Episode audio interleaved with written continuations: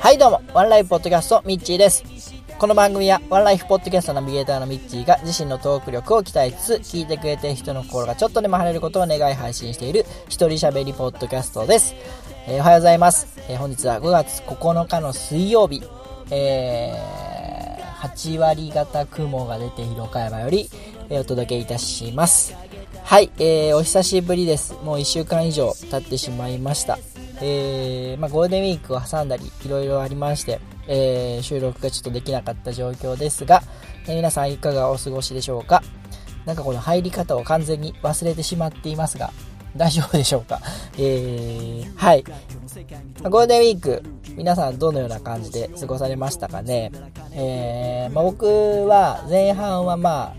あ、あのー、親戚というか、え、姉とかがえー、姪っ子、甥っ子が帰ってきてですね、騒がしくしてたんですけども、えー、後半はのんびり、えー、できたんで、奥さんの実家に帰ったり、ちょっと出かけたりしていました。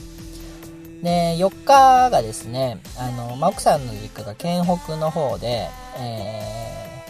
ー、山近いということで、ちょっと遠出というか、まあ、お出かけしまして、蒜山の方に行ってきたんです。で、岡山県の蒜山っていうのはですね、もう本当に県北で鳥取県との県境ぐらいに あるとこなんですけども、もうね、天気も良くて、まあ、風はちょっと強かったんですけども、めっちゃめちゃ気持ちよかったっすね。うん。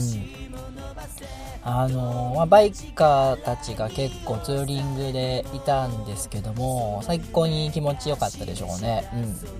ん。で、初めてのルートからヒルゼの方に入ったんですけども、えー、長いトンネルを抜けた先にですね、えー、もうパノラマで山がこうあって、奥にはこう大山、雪が積もった大山が見えてて、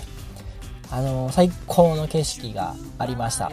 あそこはちょっといいポイントなんで、えー、もし行かれるんだったらですね、えー、まあ、でも場所が僕もわからないんでお伝えしようがないんですけど、すっごい良かったですね。はい。まああのー、特にすることもなくですね、えー、行ったんですけども、うん、まあお土産を買ったりとか、あとジャージー牛を見たり、えー馬、ホースパークってとこがあって、えー、馬を見たりですね、お花を見たりですね、えー、まあのんびり過ごすことができてですね、もうめちゃめちゃ気持ちが良かったです。で、その翌日5日はですね、えー、今度僕の、えー、両親を連れてですね、えー、岡山県の中腹部にありますドイツの森というテーマパークに行ってきてですね、で、こちらもまあ特にすることはなかったんですけども、あの動物がいたり、え乗り物がちょこちょこっとあったりするようなテーマパークなんですけども、こっちはもうめちゃめちゃ人が多くてですね、えー、まあ、以前行った時にはですね、ガラガラで、えー、乗り物も動いてないような状態だったんですけども、あのー、今年行った時はですね、もう、め、どの乗り物にも行列ができていて、えー、ご飯食べるのも行列に並ばなくちゃいけなくて、え、テントが出てて、え、そこも行列になってて、もうあの、僕人混みが基本的には嫌いなんで、あの、まあ、できれば、ついてる時に行きたかったなというふうに思ったんですけども、まあ、まあ天気が良くて気持ちよかったんで、えー、それはそれで良かったかなっていうふうに思うんですけど、子供がちょっとですね、その間、あの、まあ疲れたのか、えー、風邪気味でですね、鼻水が出たり、咳が出たりして、えー、まあ今は、だいぶ回復して、今日も保育園に行ったんですけども、はい。まあそんな感じのゴールデンウィークでした。はい。えー、今日は、メインのお話がですね、えー、まあ、前回話した続きなんですけども、前回話したのが継続のコツという話をしたんですけど、えー、継続のコツという話をしてからですね、次の話をするまでに1週間以上空いてしまうという なんかもうネタになってしまったような話なんですけども、前回、えー、継続のコツ、僕なりにはこんなんがあるんです。まあ、早起きチャレンジというのをですね、えー、フリーダムチンパンジーのケソさんがされていて、えー、それを見て僕も真似し始めたんですけども、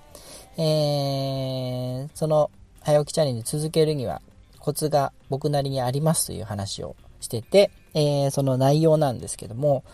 実はですね、ケイソさんがブログの方にも3日目に書いてあったんで、えー、実はそれを読んでいただくのが早いかなと思ったりしたんですけども、僕なりの、えー、継続するためのコツは3つありまして、えー、ズバリですね、楽しむこと、無理をしないこと、仕組みを作る。この3つですね。うん。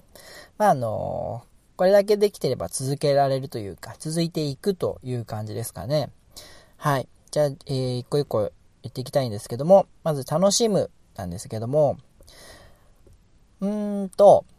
何かをやろうと思った時に、それ自体を楽しめるかどうかっていうのがポイントになってくるかなと思いますが、えー、楽しめないこと、辛いこととかめんどくさいことでも、楽しみを見つけてやっていくっていうのは大事かなと思います。で、例えば僕今マラソンやってるんですけども、マラソン僕あの、小さい頃からすごい苦手で、持久走とかもあの、後ろの方から数えた方が早いぐらいの、えー、ぐらいで走る。まあ長距離はすごい苦手なタイプだったんですけども、で今でもあの、走ってて辛いし、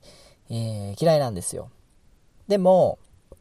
まあ、なんで続けられてるかっていうと、一つは、あの、マラソンを一緒にする仲間ができたこと。あ仲間といっても一緒に走ったりするんじゃなくて、えー、今日こんだけ走ったっていうのを報告したりとか、えー、一緒にこの、あの、大会目指しましょうみたいな、あの、マラソン大会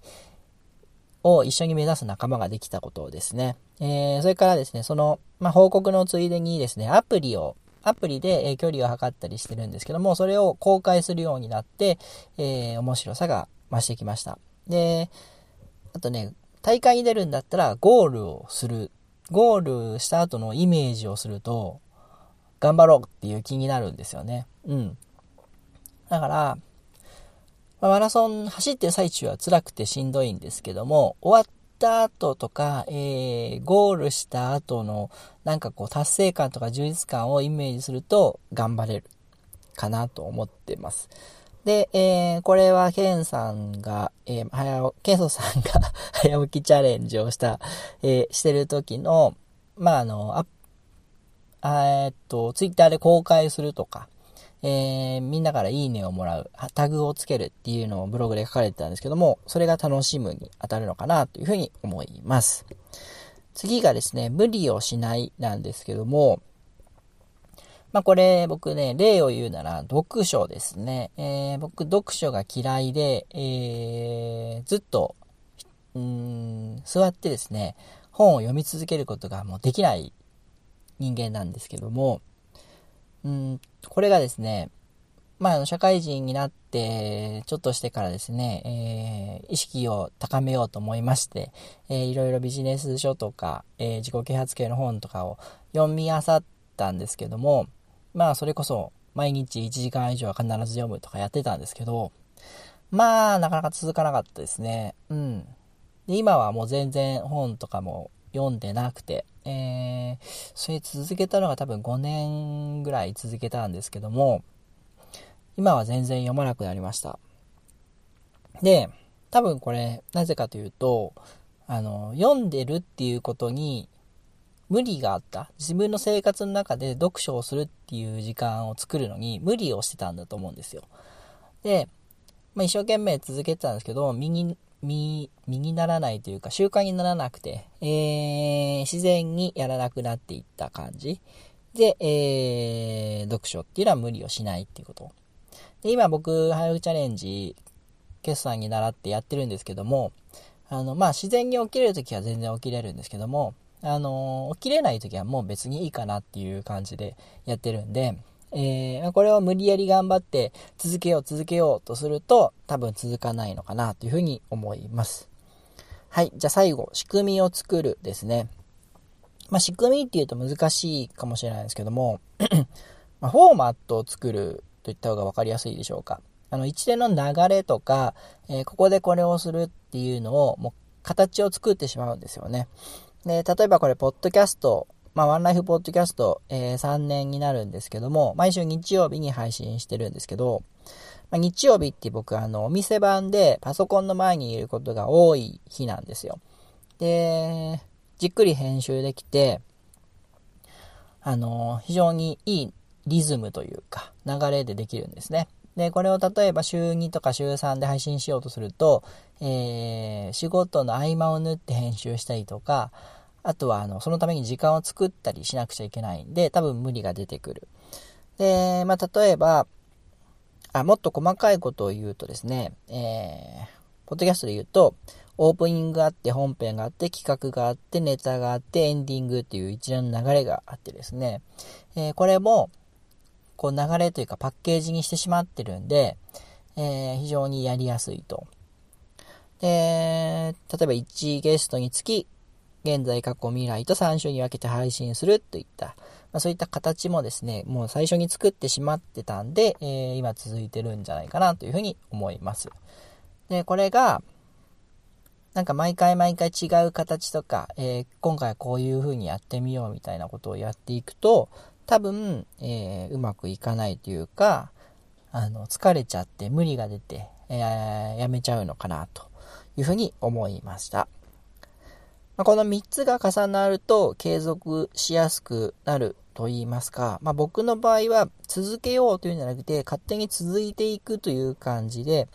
でいい習慣とか、えー、自分がこうなりたいなっていうことをこの3つに当てはめて、えー、続けていくっていうのが現状ですね。はい。まあ、まとめますと、無理せず楽しめる形を作るということですね。はい。逆に言うと、えー、続ける必要がないことうんと、続かないことっていうのは自分にとって続ける必要がないことなんだよっていうくらいに適当に考えていいんじゃないかなというふうに思いました。はい。えー、まあ、自分にとって必要ではないことっていうのは、頑張っても続かないんだよというのを、えー、付け加えたとこで、えー、ハッシュタグのコーナーに行きたいと思います。ハッシュタグのコーナー。はい。えー、ハッシュタグワンライブ、ひらがなでワンライブでつぶやいてくれた投稿を読ませていただきます。えー、アマンさんです。えー、ZOZO の免罪符は無料だというところだが、確かに個人情報の開示とバランスが取れてないかもしれませんね、といただきました。えー、前回のですね、ZOZO スーツの話ですね。えー、そうですよね。まあ、無料なんですけども、個人情報の開示とバランス取れてないと僕も思います。アマさんありがとうございます。続きまして、え、大場さん、え4月26日配信会拝聴時々名古屋、神戸に行くのですが、そこでポッドキャスト配信者の方にお会いすることが多いです。いつか地元でオフ会ができたらいいですね、といただきました。あ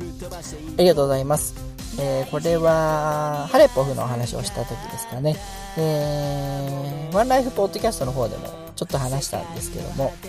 えー、大場さんそうだ。名古屋とか神戸行く機会が多いんですね。うん。ぜひあの地元の方でオフ会開かれると楽しいことになるんじゃないかなというふうに思います。はい、今日は以上になります。昨日からなんかちょっと涼しくなってきてですね、えー、急に春先に思ったような天候なんですけども、まあ、の体調とか崩されないようにですね、えー、お気遣いください。はい、えー、それでは本日は以上になります。皆さん今日も素敵な一日をお過ごしください。お相手はミッチーでした。私天気になれ。その夢が示したその道を決して消すな